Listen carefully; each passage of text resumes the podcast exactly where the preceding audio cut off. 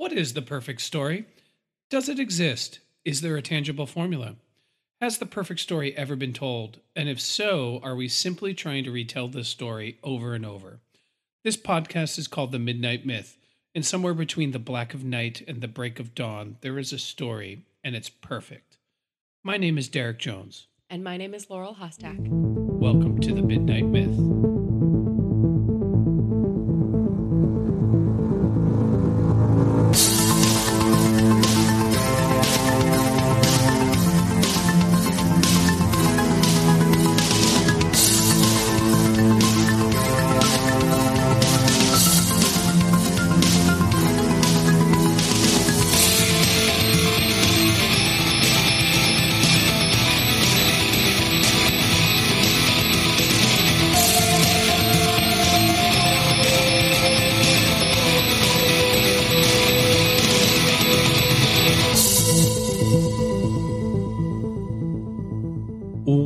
back to the Midnight Myth, everybody's favorite history, mythology, philosophy, and how those subjects bubble up into our popular story podcast. As always, I am very excited to be back with another Midnight Myth. It's been, I think, two weeks since we've done an episode, maybe It's been longer. maybe three. Four, I think. It's been four weeks since we've done an episode. Yeah. Oh, geez, wow, that's Yeah, crazy. That time really got away from us. That's insane. Sorry about that, Midnight Myth listeners. We have been busy to say the least, but we always had this episode kind of in the works. We didn't know when we were going to do it, and we are excited to talk about it because it feels like it has been an eternity since we have done an episode, and it feels like we could have all lived for forever. And so we must emerge from our cocoon, our sleeping egg, with lots of cosmic energy to bring some more amazing Midnight Myth content. And I gotta say, a little bit of a preamble to what episode we're going to do here. We're going to be doing Marvel's Eternals. And I am very, very pumped to talk about this movie and give the Midnight Myth treatment. One of the catalysts for us deciding to do this was we were fortunate enough to be invited for the second time onto the YouTube channel of Geek Salad Radio and to do a movie review with them. And they were kind enough to let us choose the movie. And we were like, let's do the Eternals. I'm um, pardon me. Let's just do Eternals. It is not the Eternals. Yeah, we're to try to keep that straight this episode. It's really hard for me to not put the the in front of it, but it's just Marvel's Eternals. And we had such a great time. Thank you so much. Folks, if you like our podcast, let me plug Geek Salad. They do all things geek, just really entertaining, fun, engaging, smart conversation about everything from movies from different decades to music, etc. You name it, they talk about all things geek. And after doing that review, Laurel and I were like, maybe we should do a whole Midnight Myth on Marvel's Eternals. I feel that Eternals often is the quote unquote redheaded stepchild of the MCU. It has a really low Rotten Tomatoes score. It did not have a smashing, amazing box office success like we've come to expect from all Marvel movies. And I feel as if it gets the short end of the stick. And in particular for the Midnight Myth Project, which is about universal themes in storytelling, understanding the mythological, philosophical, and historical roots of storytelling. This movie is a literal treasure trove, more things than we could even possibly hope to discuss in one episode. But here we are, we're doing Eternals. Yeah, and we're doing our second outing at Eternals too, because we had more to talk about after spending an hour or so with Geek Salad. Just want to say again, Mike and Andy over at Geek Salad are fantastic people and supremely knowledgeable. And going in and talking about a comic book property was almost intimidating to me because they know so much. But that led to a really fruitful discussion you should head there. We'll put a link in the show notes to hear things about our actual thoughts on the movie, our review of the movie, things that we thought worked really well, didn't work well.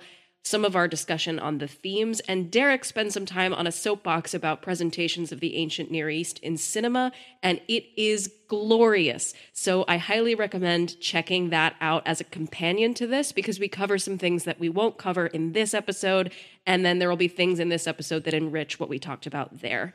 Long story short, the ancient Near East is often portrayed as barbaric and simple when it comes to film, movie, and television and comic books, whereas the ancient Greeks and Romans are super sophisticated and smart. And I go on a rant on how that's not really fair, and I don't think I agree with it.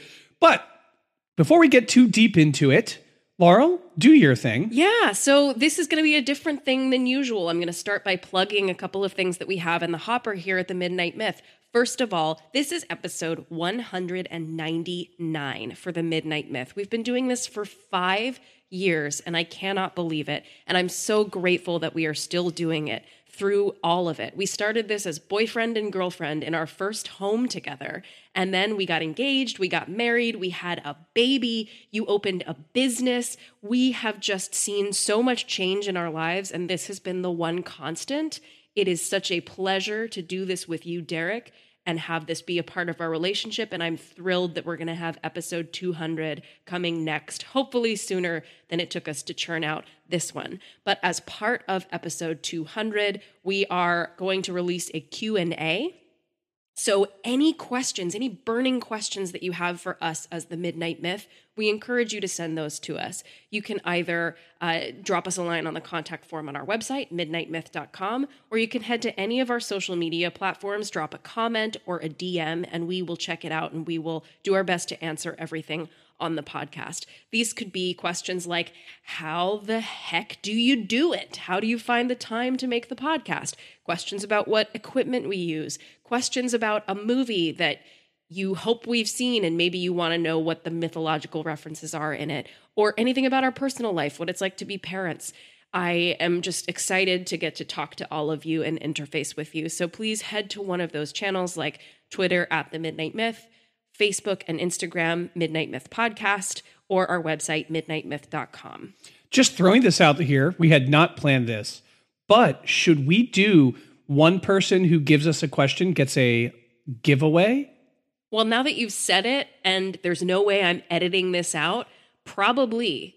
Yeah. yeah. Okay, great. Let's do a giveaway. So if you give us your questions, we've already gotten a few. We will put all of the people who ask us questions into a hat and we're going to do a cool giveaway yet to be determined. Yep, we're going to figure that out right after this. Uh, after we finish recording, we're gonna scramble to buy something on Amazon and uh, and figure out what to send you. It'll be but it's nerdy. gonna be great. It'll be great, and it'll last you the rest of your life forever. Um, wonderful. The last thing that I want to plug is you've probably seen it in our feed, the promo for our new podcast project, Sleep and Sorcery. This is a folklore and fantasy inspired sleep series that I have been working on for the last couple of months that will be released on all podcast platforms in March of 2022. So, only a couple more weeks to wait. You can listen to that promo in our feed here at the Midnight Myth, and then you can head over on your favorite podcast player and subscribe to Sleep and Sorcery to start getting those new episodes in just a couple of weeks. This idea came to me as a way to incorporate my love of folklore and fantasy and my deep insomnia. So I hope that it will help you fall asleep while also disappearing into the magical worlds of fantasy literature, medieval legend, folklore, and mythology. It is part bedtime story, part guided meditation, and part dreamy adventure. So I hope to see you there at Sleep and Sorcery. I've gotten to listen to a episode and uh, we put it on last night before it's out. We wanted to test it out to see if it works. And I fell asleep within about five minutes. Yeah, yeah. So hopefully that will work for you as well. But even if it doesn't put you to sleep right away, hopefully the stories will be engaging and get your mind off what is ever keeping you up at night. So I'm very, very excited to get that started. And thank you for coming with me on this journey. So, one thing before I do the briefest to brief recaps, unlike other MCU properties that we have done, this is the first one where I have read literally zero of the comics. I believe Laurel has read zero of the comics. So, this conversation will be focused exclusively on the movie directed by Chloe Zhao. It will not be about the comics, but after seeing this movie now several times, I might have to go relaunch that Marvel Unlimited and read some of these comics because I've heard Neil Gaiman has a great run, Jack Kirby invented them and has a great run. Anyway, on with the show. Thank you, Laurel. Briefest of brief recaps. The Eternals starts at the beginning of the universe, where beings known as Celestials start creating suns, which then create galaxies. The Eternals are sent to Earth by the Celestials in order to battle creatures called deviants, which are hunting on, feeding, and killing humanity.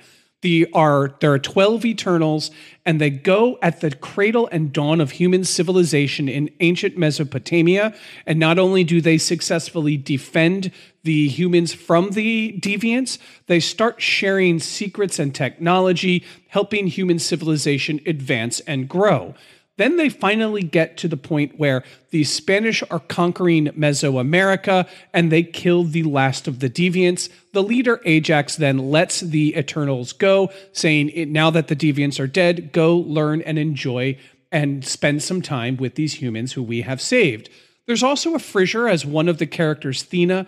Her mind starts to break down under the weight of the memories and she starts to attack the other deviants. Another one, Druig, starts to question Arishem, the prime celestial's mission, thinking if we have helped humanity advance, all we have done is help them become better killers.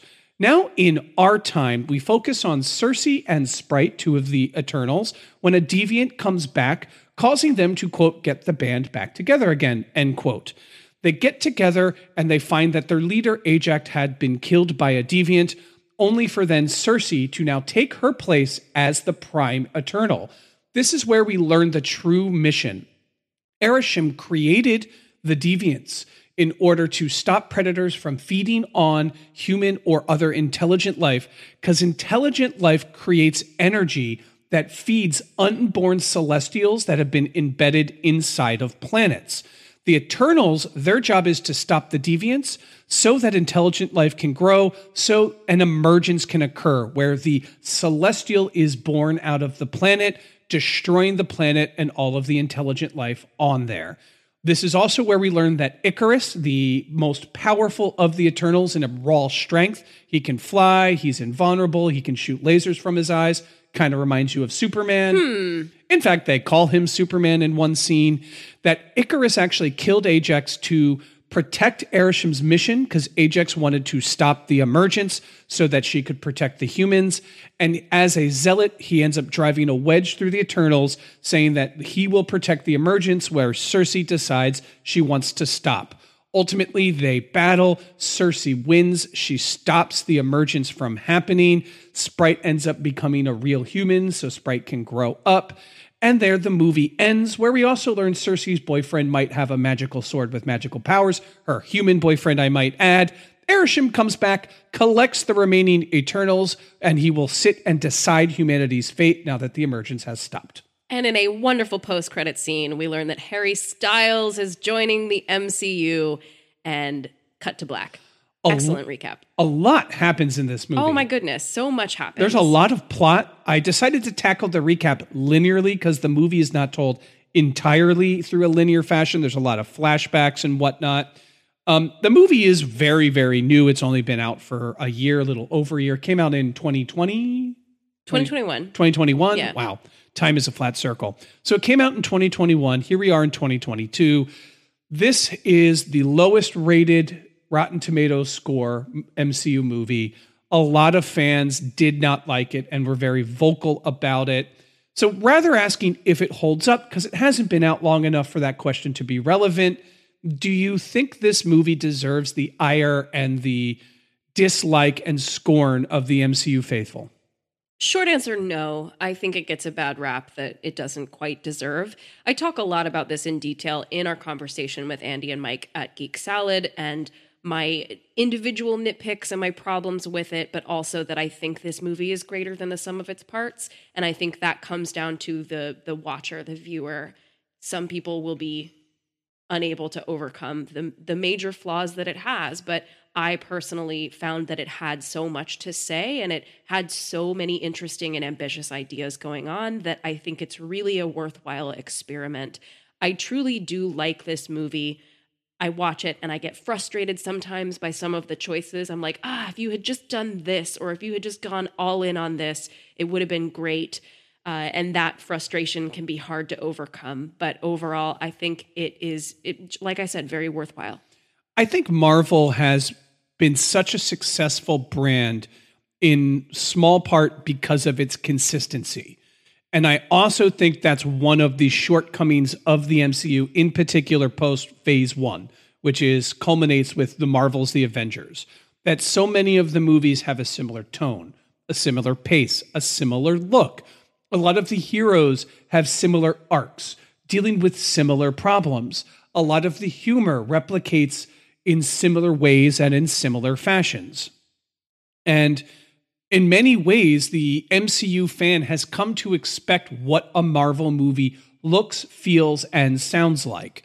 And if you are expecting that while going into the Eternals, you're going to be disappointed because it does break that mold. However, for me personally, that mold is a little stale. And I say this as an MCU fan, and but I look at it more like, okay, yeah, let's see the next MCU installment. Hopefully it'll be fun. And then don't need to think about it too much more after that. Whereas the Eternals, I was, whoa, okay, this movie is doing some things, doing some things very differently down to the core of the movie. It's very hard from the beginning where it, when it starts, from the the scroll that feels like I'm opening the Old Testament and reading Genesis to when Sersi hands the gold dagger and Pink Floyd starts to play over the Marvel credits. This movie stands apart from the MCU in its very bones. And I think that's part of the reason a lot of fans didn't like it.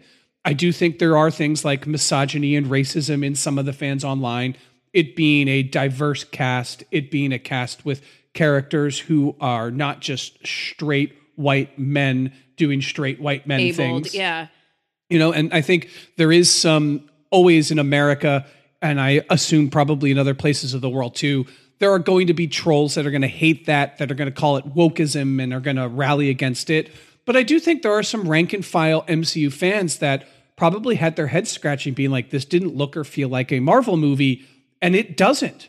But that is the very thing that I find so refreshing about it. And the thing that I think is so cool is that Marvel allowed this deep into their brand to step so far outside of their formula and tell a very different type of tale. I thought that personally is one of the great strengths of this as a quote unquote Marvel movie. I agree with you. And I do think that call is out there. I don't think you're anywhere near alone in wanting something new, wanting a little more spice, a little more bite, a little more directorial voice from MCU movies. And there have been great successes when that's been allowed in the past, like Taika Waititi and Ryan Coogler, for example, as directors who have gone in and added a little bit of their own personality and style on top of the Marvel brand. And the thing is, when you take those chances, when you give directors a little more freedom and creativity, it's not going to be everyone's vibe. And that's okay if this movie is not your vibe, if its pace is not something that you're down for, if you, again, can't overcome the fact that, yeah, it's overstuffed. There's too many characters, there's too much going on for it to really cohere into something that makes a true amount of sense or closes the circle on the arguments that it's making. For me, though, it gets so close that I can't help but admire it. Absolutely. Like, I want to know more about Gilgamesh and Thena and their relationship. I know. I would watch that Disney Plus series for weeks. I want to know more about Druig and um, Makkari yeah. and their relationship and their bond. I want to know. We got to figure out what all of the other Eternals were up to, except for Makkari, who just shows up in the third act.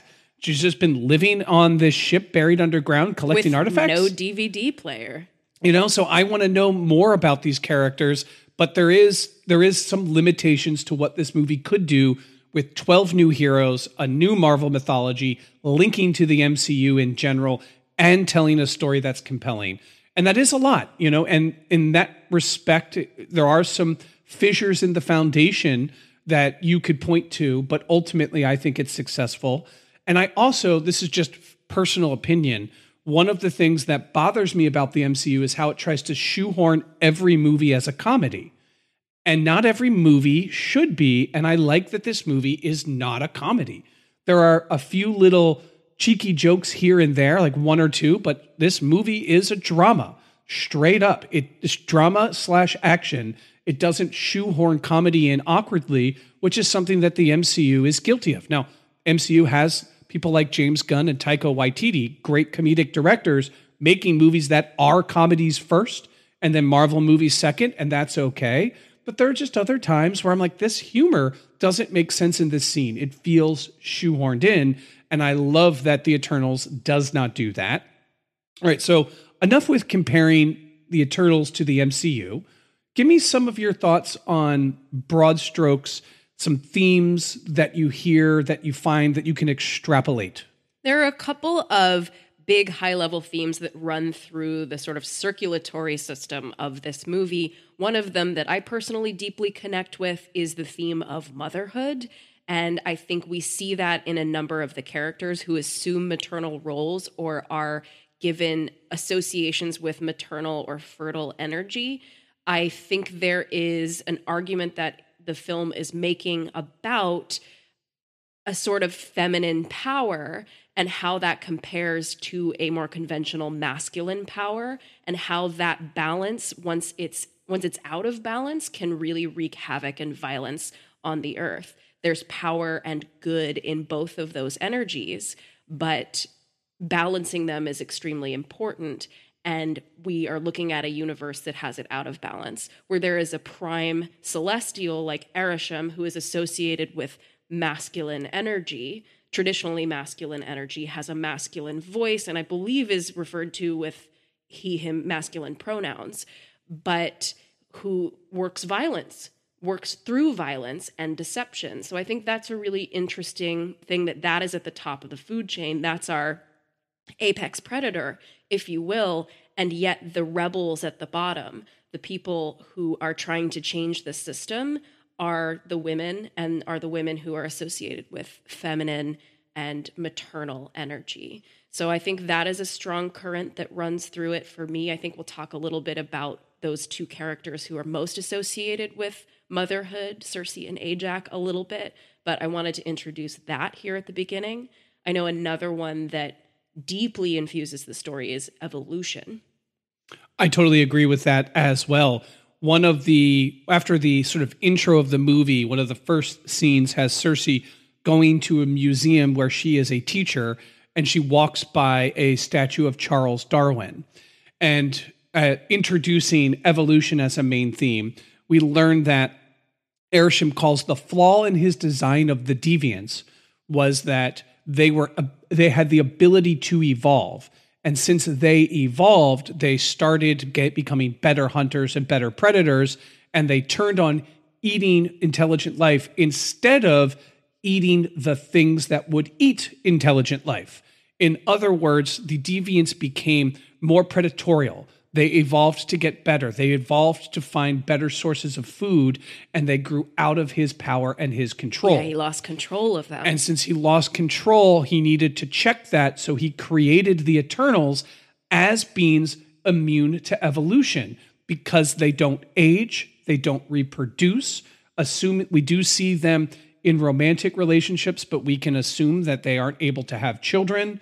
Um, I, I get that sense they don't explicitly say that and as ageless beings that do not reproduce, they are now immune from biological evolution, and hence they can fall within the sphere of the control of Arishem. If they evolve, he cannot control. If they don't evolve, he can control. So, very much Arishem exists in a world where evolution happens organically. Yes, they have created suns, the Celestials, according to the myth um, that we see in the beginning.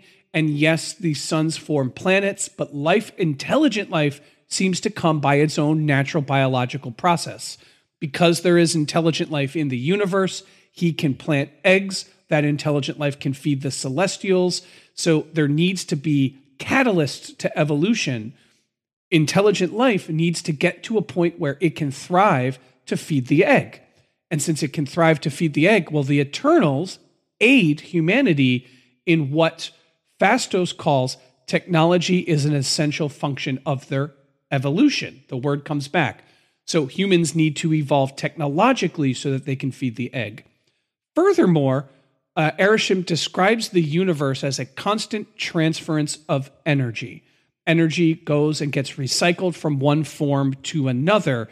And what we see in this movie is when they combine all of their quote unquote energies, they're able to stop the emergence from happening. Sersi is able to use the Unimind to essentially kill the new celestial growing in Earth. I think it's called Tiamat. Tiamat, yeah.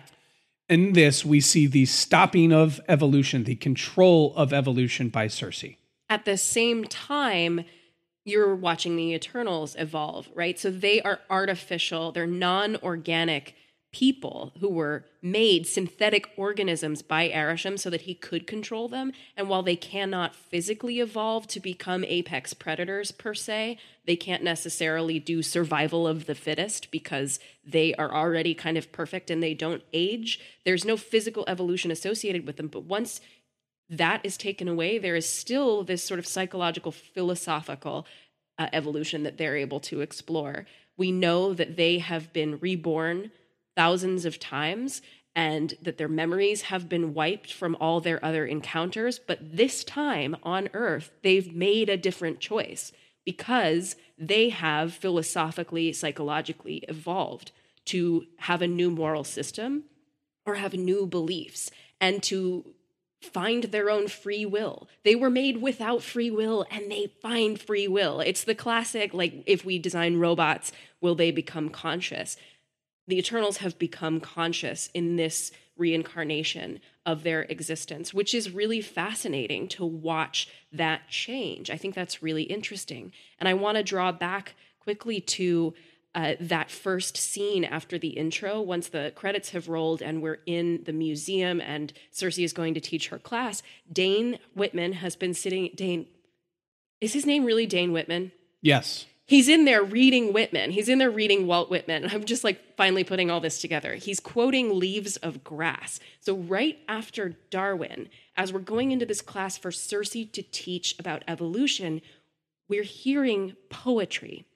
And we're hearing poetry from Leaves of Grass and who's considered the greatest American poet or the American poet, a poet who is America. And this collection of poems, Leaves of Grass, is often cited for its deep sensuality, its connection to phenomenology, the phenomenal world, and humanity, and this deep well of admiration for the things that are natural and human and earthly. And so I think that is connected to the theme of evolution because evolution isn't just about survival of the fittest. Evolution isn't just about finding your way to the top of the food chain. It's also about becoming more. It's also about finding access to Plato's forms, if you will, to the truth and beauty and justice and love in the world, those things that are intangible and inaccessible and we're just in our animal instinct. Yeah, what is the end of evolution? Is it to become the apex predator as we see in the way that the deviants have evolved and will evolve and how they actively evolve in this movie? Is it simply to transfer energy as using the Eternals as a food source so that they can then absorb their powers, get stronger, and just dominate? Is it to be an Ikaris, to just be on the top telling others what to do, that they don't have the power to stop you? Or is the purpose of evolution to grow into sentient, intelligent life that can appreciate beauty and justice and philosophy and music and science and all of these other aspects that we see that humanity has evolved, which has inspired the Eternals to become their defenders rather than their destructors. You know, Sersi says something in the very beginning about the apex predator. The one thing that sets them apart is there are no other animals in their habitat that can hunt them. And when we think of the universe as a transference of energy, what is and what are the Celestials, if not the apex predator? What have they evolved to do? Sersi also calls their way cold and violent and brutal and archaic, ancient. Yeah. Yeah, archaic, pardon me. She calls it archaic, simply to grow intelligent life just so you can have a new celestial to grow intelligent life so you can have a new celestial? Yeah, sell me the purpose of that. I, I need to know more about why that's not just a recycling of energy. I need to know what the moral argument or the moral imperative of that is. And the reality of that is that I think what the movie is saying is that the, the celestials are nothing more than the most evolved predator. There's nothing in the habitat that can hunt them, so they feed on worlds. And that is all that they do. They are the devourer of worlds so that they can be reborn to make new worlds so that they can be reborn again and again and again. And if no true values emerge out of that, all you have is a transference of energy. You don't have any better aesthetic or moral or um, scientific or technological systems that evolve with you. Once you get to that point, if you are unwilling to adapt and to change. If all you are is a celestial whose job it is to feed on planets, then you become an apex predator. And what we see in the Eternals as free independent agents is revolting against this design.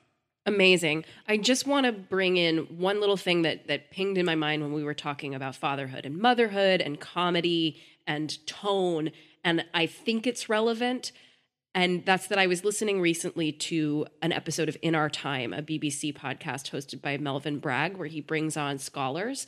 And it was about Romeo and Juliet. And I love listening when they talk about Shakespeare because they bring in these really amazing scholars on the texts.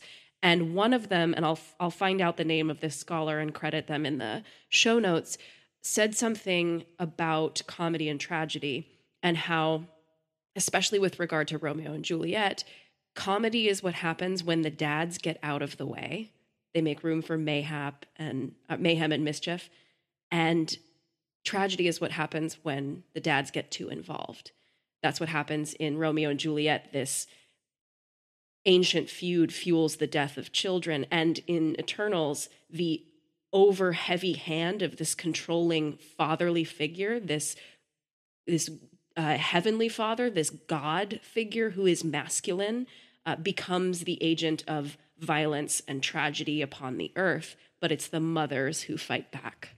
And I love that. And I like how the characters slowly come to the realization that Tiamat must be destroyed. At first, when they first decide that they're going to rebel against the design, it is to delay the emergence until they can find a way to get Tiamat out of Earth without destroying it. That is their goal going into the third act, going into the final battle, which is to use the Unimind and Druig's power to put Tiamat to sleep so that they can then figure out a, a way to have the emergence happen, but happen peacefully. It is only through the violence of Ikaris, the violence of the masculine energy, that they realize the only choice they have is to kill Tiamat is to abort the celestial baby. Yeah. It is their last and final option. They cannot go any other direction. So it's worth noting that they don't just flip a switch and rebel against Arishem whole cloth. They work their way incrementally until they say, you know what? There's nothing else we can do. Even then, one of their own, uh, Kingo, does not go along with them which when I first saw that was a baffling choice, but as I meditate on it, I actually think it's very cool. The shame is that's one of the best characters in the Eternals. And he disappears from the third act. And yeah. he's not there for the final battle. Would have liked to have seen him return, but it makes sense in invariably when there's conflict, in particular conflict among family, there are going to be those that want to sit out. There are going to be those that are going to say, listen, I actually agree that the celestial should be born. I think that Arishem's design is correct. However, I don't want this planet to be destroyed, and nor am I willing to take up arms against my fellow Eternals in order to get either outcome. And him just saying, This is it, I'm out. I will not fight Ikaris, nor will I fight Sersi. I don't think we have the right to question our purpose but I also am not going to take up arms. I'm going to go back to India and spend time with the people I, that I love, which I think thematically does make sense that there will be those that are going to be in the middle of two different extreme views, especially when it is familial in nature. It's very interesting to hear that argument articulated, even though I wish that it was fleshed out a little bit more. It's also just a shame that Kumail Nanjiani got so ripped for this this movie and never got to take his shirt off. Pour one out for Kumail's abs. Indeed, one of the greatest tragedies of the era that we're living through right this now. This is true. That we did not get to see him with his shirt out. One thing I think might be fun to do, since myth is in our name of our podcast, is talk about how these characters um, in this movie inspire and are drawn from myths. So when they wrote these characters, what myths were they drawing from? and what myths do these characters then inspire in this world might be fun. I would love to do that. I want to kind of run through it quickly because I know we could easily spend 10 hours talking about each of the myths associated. I think there are some that we want to flesh out more. But how about we run through each character and talk briefly about who their inspiration is? Would, yeah. would you like to start with the prime eternal Ajak? Sure. That corresponds to Ajax from the Iliad by Homer clearly has been reappropriated or uh, resituated as a woman in this universe. I believe in the comics, Ajak is a man. And so this was a choice made by the movie. And I think Salma Hayek plays this character very well and is an extremely giving and powerful and amazing being that I appreciate. Uh, we can also talk about Sersi. I think Sersi is a really interesting one to talk about because her name very clearly connotes Circe, also from Homer, from the Odyssey, who is the witch who enchants Odysseus's men and who keeps him sort of prisoner on that island for a long time. But there is this sense of desire about it. I think that's an interesting comparison because Sersi has this magic in her. She's able to transmute. She's sort of an alchemist in a way. She transmutes these non sentient beings or non sentient materials or elements and then becomes able to bewitch actual sentient beings, which is amazing. But I also think she connotes Ceres from Greek mythology because of all of the irrigation she's involved in, the farming, the cultivation of the land that she's part of in the early civilizations in Babylon. There is a lot about her that is associated with these mother goddesses, these earth goddesses, these goddesses of harvest, hearth, and home, of fertility and fecundity. So I think those are two goddesses that she's associated with. Sure. Um, one thing I'll say about Ajak as well is she also represents a lot of mother or earth goddesses. Absolutely. There's a lot of uh, um, Demeter in her, even though we don't see her, you know, literally irrigating fields the way Sersi does. When she decides to retire, where is she at? She's at a farm. I think that's an interesting place to put her so that she's close to the earth. She's associated with the earth. It is ultimately her desire to protect humanity that leads the Eternals on the quest to stopping the birth of Tiamat and defining Arishem after she had helped destroy millions of planets over millions of years. It is Earth that changes her mind, that makes her want to then defend humanity rather than destroy them. So I think in that respect, we can see her as a lot of different Earth goddesses. I agree. And Ajak and Sersi are certainly positioned as these parallel figures, as one matriarch who passes down the torch to the next matriarch, creating this matriarchal society of Eternals, which I love. We also have Thena, who is, of course, associated with Athena, the goddess of war in Greek mythology, or uh, Minerva in Roman mythology. She also has a spear and shield that mimics the hoplite formation, which is the way that ancient Greeks fought. There's a great shot when she's attacking the like prime deviant at the end, where she literally has the shield and she puts the spear on top of it and she jumps and it looks like it could be and the smoke and lighter behind it and it looks like that could have come directly from a piece of Greek pottery. Yeah, the way really that well shot done. is done. Yeah. They even call her the goddess of war, the defender of Athens. The kid calls her Athena, and she's like, "No, it's just Thena. It's just Thena. Drop A- the A. Absolutely. And so she she associated with that. And then, you know, Athena, the goddess, is also associated with womanly home goods. Yeah. There's the myth between her and Arachne where she outspuns Arachne Yeah, the and then turns her. competition. Yeah. So, and there's this el- other element of connection to the earth um, that is there. So, I- yeah, Athena, Athena, got it. Love it. We have Kingo, who the closest parallel that I was able to find is Kingu from Babylonian mythology. There's not a ton of real parallels there except for the name and the fact that Kingu in Babylonian mythology is the son of the goddess Tiamat, who is a creator deity uh, from Babylon. So that is an interesting connection. In the comics, I do believe he's portrayed mostly as a samurai. So he was also uh, created in a new form or a new light in this film and integrated with Kumail Nanjiani's identity. So uh, very interesting parallel there, but not a ton of real crossover between the mythology and the character that I could find. I also think with Kingo, with his ability to kind of shoot lasers from his hands, there is a connection that I could draw loosely to both Zeus and Thor. Yeah. In fact, he mentions that he knew Thor as a child. That's a good point. And Thor used to follow him around, and now Thor won't return his phone calls. So that ability to summon energy from your hands and shoot it at your enemies is something Thor shoots lightning from his hammer. Uh, Zeus has command of the thunderbolt, and I, you, you can kind of see that because his power is very much attached to shooting things from his hands. Yeah, I think that's good. Though I think there is a better Zeus parallel, and that is definitely in Ikaris. Yes.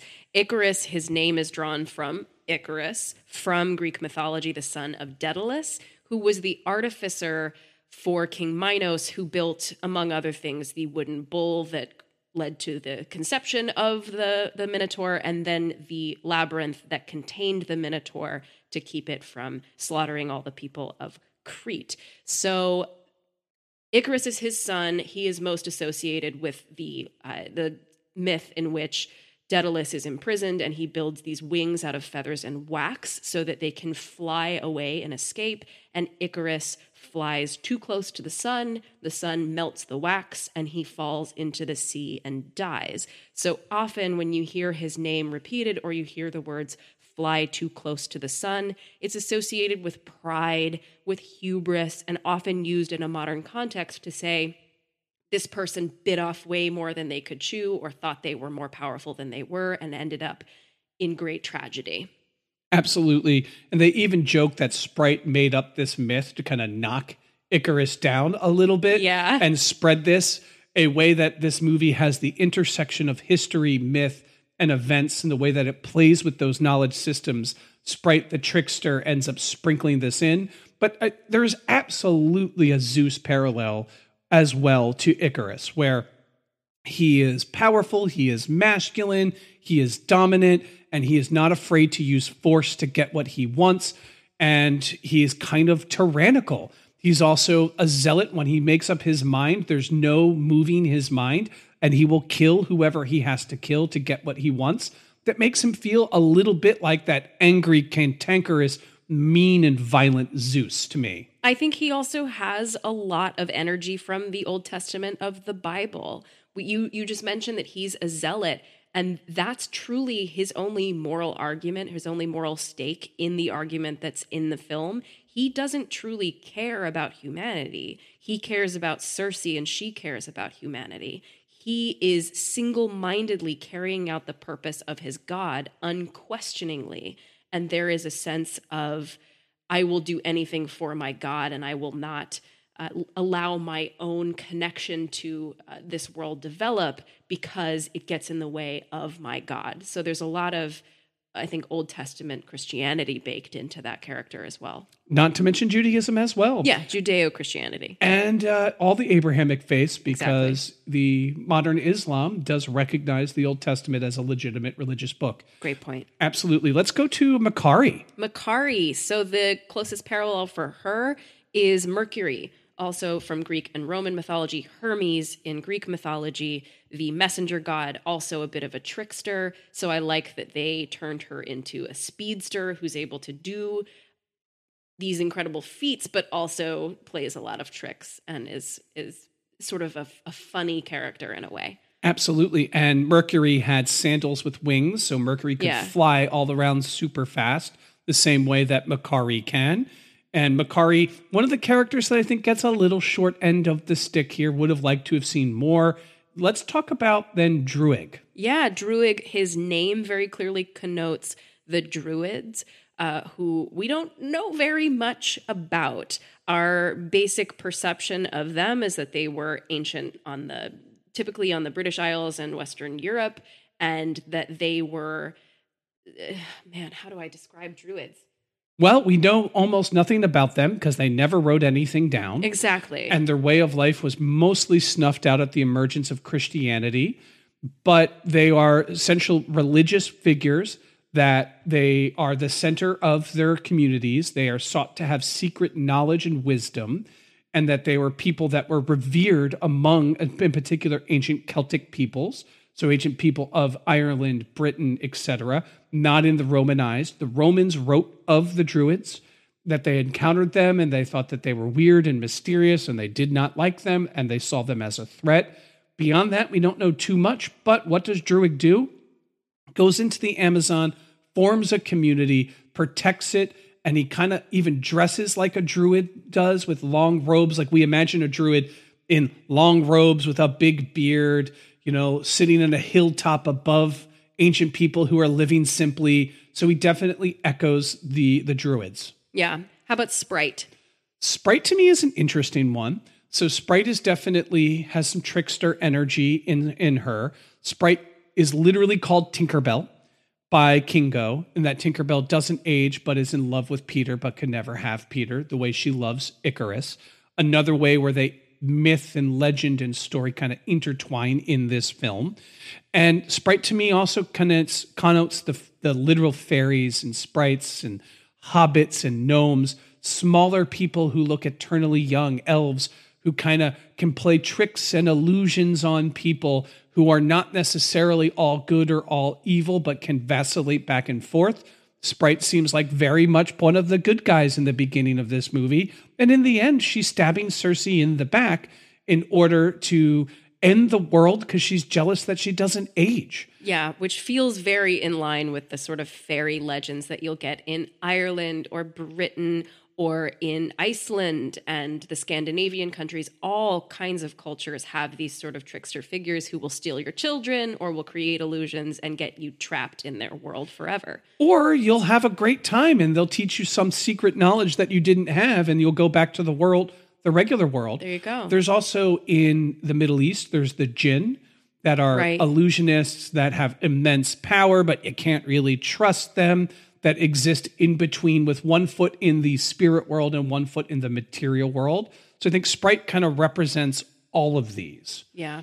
I think we've hit everybody except the one I'm most excited to talk We have about. not hit Phastos. Oh, how could I forget Phastos? Phastos, I love. Brian Tyree Henry is just chewing the scenery, and he's one of those examples of a character who's able to be really, really funny and also really emotionally raw and authentic. And I just really appreciate his performance in this. I think there are two figures from mythology and legend that he corresponds to. I'll talk about the first one, which is Dr. Faustus or Faust, who in legend was an alchemist and struck a deal with the devil in the form of Mephistopheles, a servant of Satan for infinite knowledge, and he gave his soul to Mephistopheles in return. So he gains all of this knowledge, and then, like Icarus, kind of flies too close to the sun, and it's a tragedy of Dr. Faustus.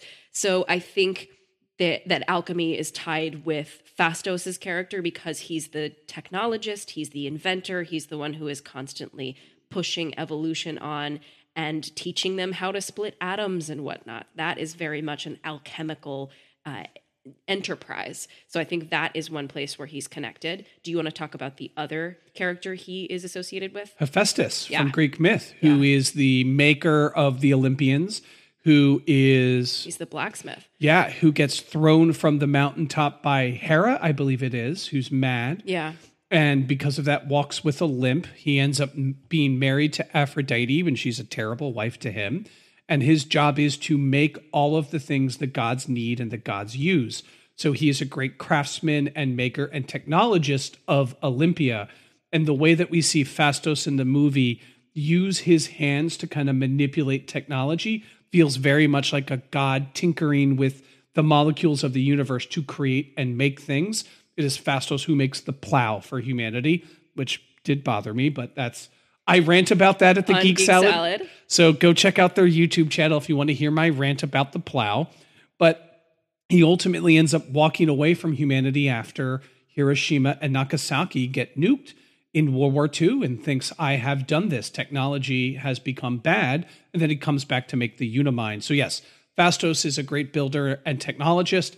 Also, slight remnants of the dwarves of Norse mythology Yeah, sure. who make all of the weapons for the gods as well. Though the dwarves can't really be trusted in Norse myth, they are somewhat devious and not really nice. Whereas I think Phastos is, does not carry that sort of negative connotation. The dwarves are also called the dark elves of Norse myth as well. And something that is uh, common across all of this is that these characters are all together through all of these great civilizations. So they're in Babylon together, and presumably they're in ancient Greece together at one point. And there are these parallels across all different cultures that are associated with similar qualities. The fact that Norse mythology and Greek mythology both have craftsmen associated with them, and certainly that is a part of other world mythologies as well. The basic idea is that all of these were inspired by the same actual people, synthetic people. And in our own world, there is evidence to suggest through the study of ancient language that many of the ancient deities that we see in different peoples had similar roots where? In the ancient Near East, where civilization started and spread out, and the tales of these gods spread out. A good example of this is that there's strong evidence to suggest the goddess Ishtar, linguistically is linked to the Greek goddess Aphrodite. And Ishtar is the goddess of love in ancient Babylonian and ancient Mesopotamian, where the goddess of love is also the goddess of love in ancient Greek, which then goes on to form Venus, the goddess of love of the ancient Romans.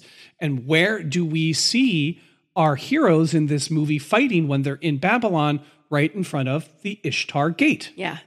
The Ishtar Gate being the famous gate of Babylon that would open up during the festival of Marduk, and the king would parade through and be worshipped as a living god.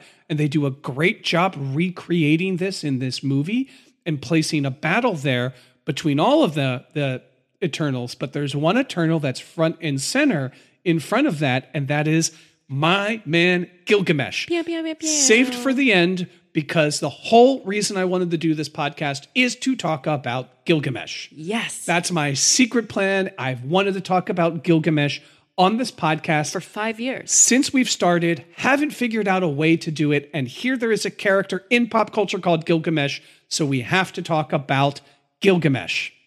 And Gilgamesh, one of my favorite of the Eternals. I loved his character Me in too. this. Yeah. But let's talk about the mythological character in a little more detail of Gilgamesh, where it came from, how it came to be an Eternal. And uh, uh, Gilgamesh is based off of a, the character, a real story called, we now commonly call the Epic of Gilgamesh. Fun fact the oldest known recorded piece of literature is a tablet found in ancient Mesopotamia and inscribed in ancient writing is the story of Gilgamesh. Many parts of the tablet have been broken off, so the story is not complete, but is the oldest known work of literature. And because there are religious connotations, it's the second oldest piece of recorded religious literature as well. So it has two honorifics to it. It is roughly dated to 2100 BCE before the Common Era. So that is uh, almost 4,000 years old at this point. So very ancient. A caveat when ta- discussing ancient history, in particular history this ancient, everything that ancient historians know is true up until the moment where it's not true. Meaning there are more gaps that we don't know than we do know. And when new evidence emerges, we have to rethink our relationship to ancient history.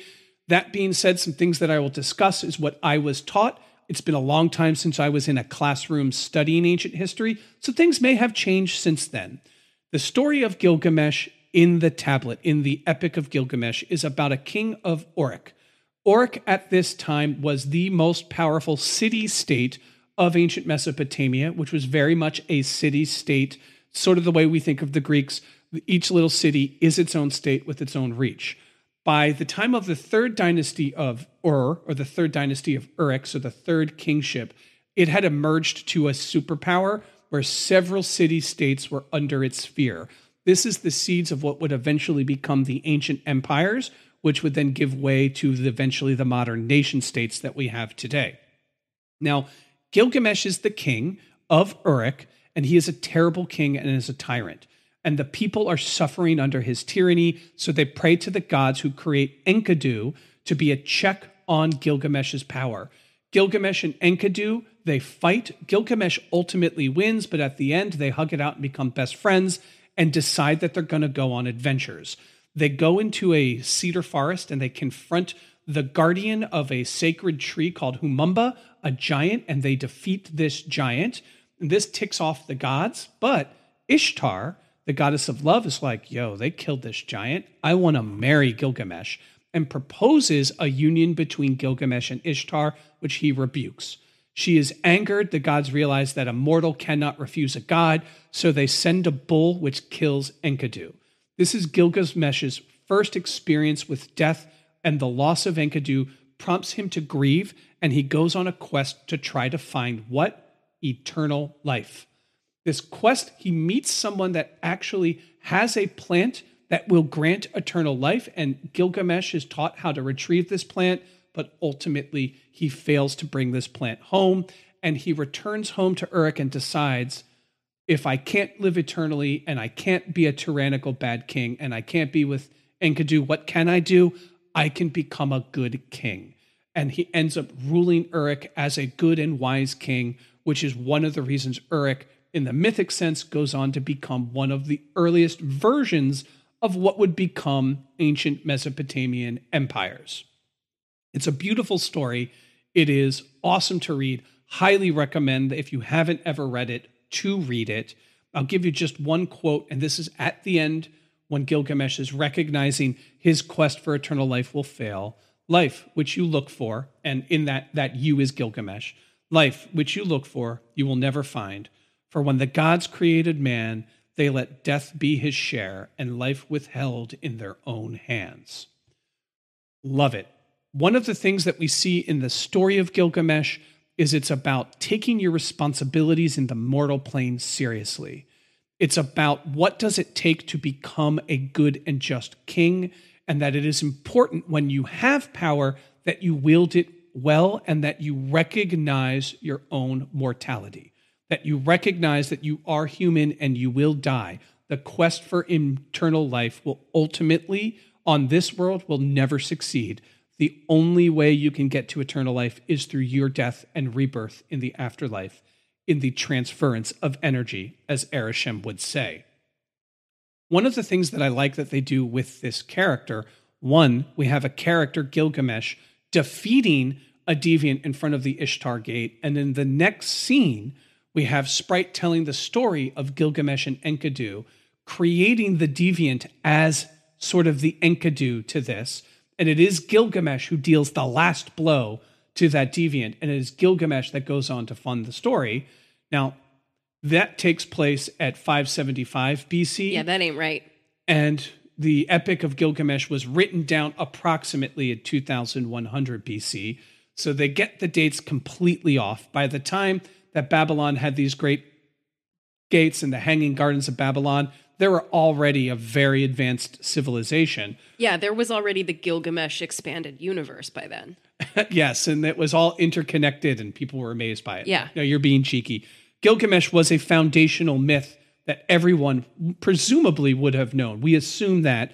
Otherwise, why would you take the time to literally carve it into stone if it wasn't important to you? That takes a lot of work. It's not like someone just jotted it down on a piece of paper. They literally carved it into a tablet. And I think of how this movie deals with the quest for eternal life. Well, you have characters who are eternal, but they can die. They will not age, they will not evolve. They are presumably immune to disease and decay the way that regular people are, but they can actually be killed, but it has to be killed violently and that Gilgamesh, the paragon of strength, the paragon of tyranny, turned to a good king. What do we see Gilgamesh do? What is his most natural role? Well, yes, he is a warrior, but he is also a caretaker. And he also decides to lay down his arms to spend time with his best friend, Thena, and to protect her from herself as her memories are fracturing. Even though they fight sometimes, even though this is born out of her trying to kill everyone, just as the friendship between Gilgamesh and Enkidu is born out of a battle. I think that's great. So many ancient myths are about understanding a harmonious relationship with a sort of natural and right order. And you had started this, Laurel, by saying one of the things that is in in balance in this movie is the masculine and feminine energies. And in the character Gilgamesh, we see these in a good, healthy balance. We see someone with tremendous power, but doesn't want to use it tyrannically, only to defend. We see someone that could go out and punch his way to anyone and get whatever he wants, but decides to take care of a sick friend to make sure that she is okay. And he practices traditional feminine domesticity, these things that don't naturally have to be associated with women, but have societally been associated with women cooking and entertaining and caring for parties of people. And in the end, his desire to serve others leads him to lay his life down to protect Thena, weigh him down his own life down to protect others. And in that, I think Gilgamesh encapsulates, I think, everything that's great about this movie, as well as touching upon this incredibly ancient, one of the oldest stories, the literally oldest written down story of human history. Now, could there have been other stories that were written down before Gilgamesh that did not survive? Yes. So is it the first that was ever written down? Sadly, we'll never know. But it was so important to the people of the ancient Near East that they carved it into clay. We cannot say that about other myths or stories. We cannot say that about whether or not Ishtar and Aphrodite are real, but we can say that about Gilgamesh because the ancient people were concerned with the harmonious relationship between a king and his people, between a king and the gods, between the balance between life and death, and how to preserve that balance and to maintain it. And what do the Eternals do? They preserve life on earth, they restore the masculine and the feminine energies and they delay the apocalypse. And as powerful as they are, they still find themselves subject to insecurity about how power and justice can coincide, how you can be a prime eternal, how you can be a servant of the prime celestial, and also be a just server of the people of earth. And this movie is life affirming in every way this movie deals with the question of do you prioritize the lives that are already on this planet or do you weigh the billions of lives that could be created in the future as the same or greater significance and I think this movie makes a very powerful argument, even if it's not articulated with the most elegance, that you need to prioritize the people who are here now. And that, when you apply that to the abortion debate, you used the word abort earlier about the celestial seed, and I think that was appropriate. When you apply it to that debate, you have to think about how a lot of legislation. And currently, right now, there are so many states that are introducing or passing legislation that that takes away a woman's right to choose, that takes away a birthing parent's right to make decisions about their own body. You see that this movie says the mother, earth, life, is as important or more important than the potential life. And I think that is a very powerful statement to make. I do too. And I read I will expand on that in purely not in the contemporary politics, but in the myth. Is there any reason to suspect that Arishem is actually going to create more life with the destruction of Earth? He has already lied to us for thousands of years. He is at his core a deceiver. I want to throw in one more mythological parallel, not with a character, but with an artifact that's introduced within this movie, which I love. And for eagle eyed alchemy nerds like me, people were probably like, oh my God, they're talking about the Emerald Tablet. And so I'm going to talk about the Emerald Tablet a little bit. It shows up in, uh, it, it's referenced early on in the movie when the characters are in Babylon by uh, Druig and Makkari as Makkari is trying to make a trade for artifacts. And the characters that she's trading with say that emerald tablet you're looking for is a myth. And then later on in the movie, when we see Makkari on the ship, the Domo, she actually has the emerald tablet in her possession. So, what is the emerald tablet? If you've never heard about it, it can be a little bit confusing to try to understand it because there's a, a real history and there's also a legendary history around it. So, the way we understand it, the physical emerald tablet that we have in our possession today is just a text that was supposedly translated off of an emerald tablet, uh, an actual piece of green stone carved into this piece of precious green stone uh, that possibly in some legends fell from the skies to earth. And what we have today surviving is a text that was translated from that stone and attributed to the author Hermes Trismegistus. This guy maybe existed, but also maybe didn't.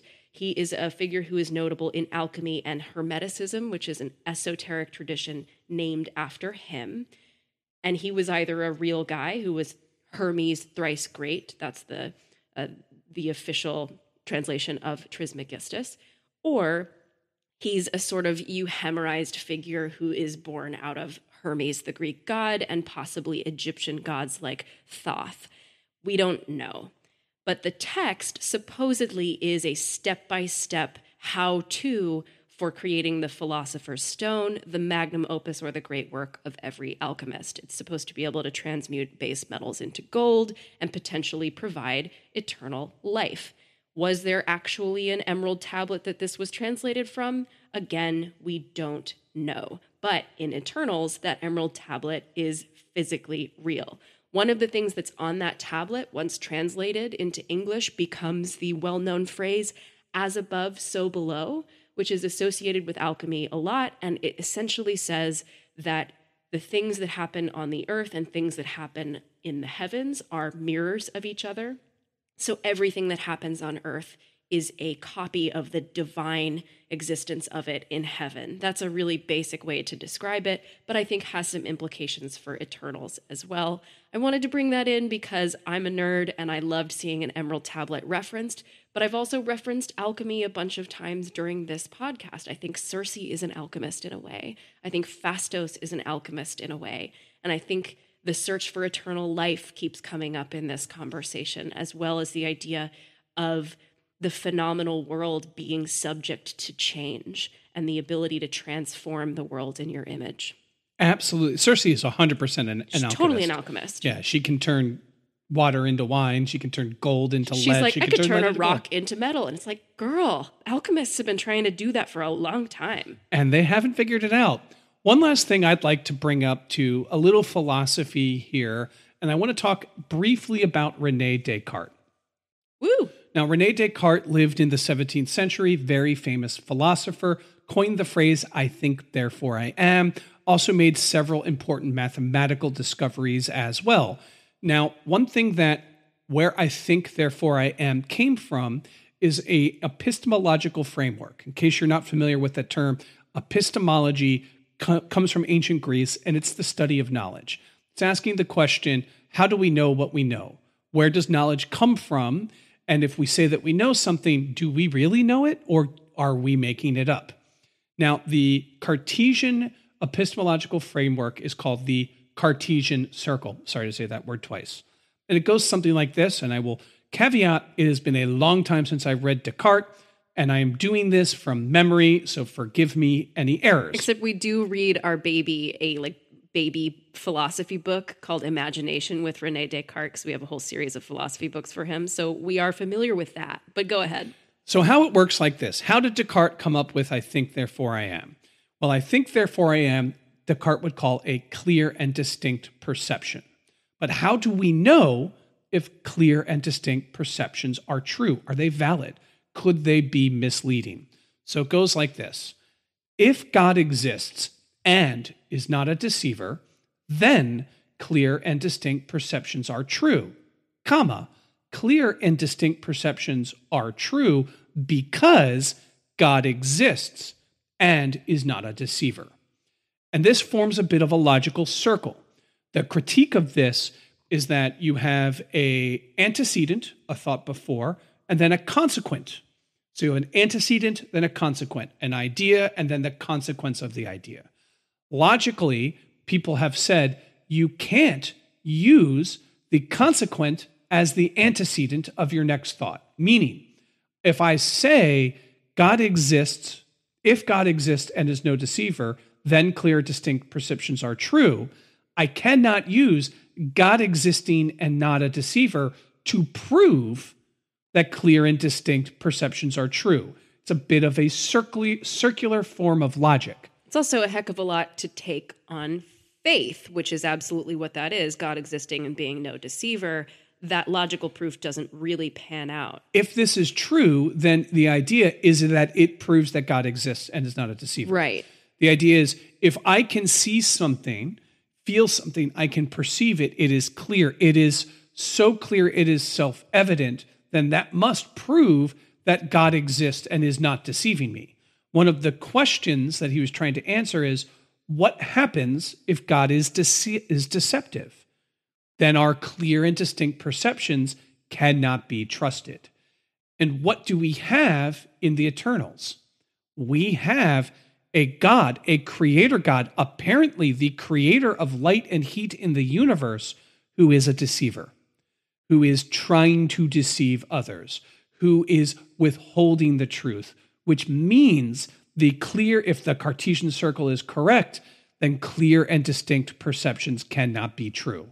Some other fun things. The Cartesian circle, much debated whether it's true or not, but it is a circle where do where does all of the technology arise from circles and spheres the very first shot is of the sun a circle and sphere the galaxies represent circles they have circles all on their costumes and their power sets are represented by these concentric circles they make they make bracelets which form a circle which they stand in a circle to form the unimind so we see all of this circular imagery but what we see these characters go through epistemologically is okay, Arishem's been lying to us.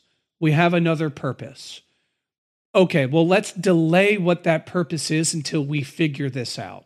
Okay, we can't delay that purpose. So, what do we have to do? We have to smash the circle. And the next step for me, philosophically, where these eternal characters would end up is how do we know if anything's true? Our entire purpose has been a lie. God has deceived us.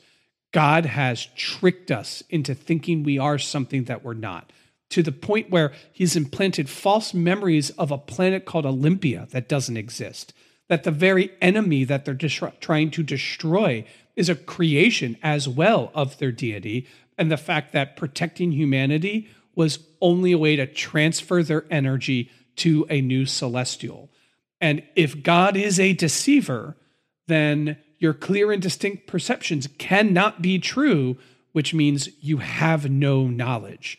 All of your knowledge, everything that you've based your knowledge upon, crumbles. And where do we go next? Whew, Eternals 2. the search for more truth. I love it. I know that we're pushing up on time. The baby's going to wake up soon. I have loved this conversation. It's been extremely joyful. We hit history, mythology, and philosophy and more. And I would love to close with the quote that Dane Whitman was reading from Walt Whitman's Leaves of Grass. I should also say that we are recording this from the Whitman neighborhood in Philadelphia. So he is a poet deeply associated with our region and someone who means a lot to us. So I'm just going to read a quote from Leaves of Grass to close us out today.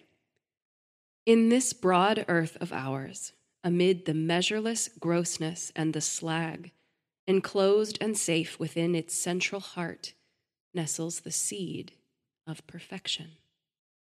Until next time, be kind.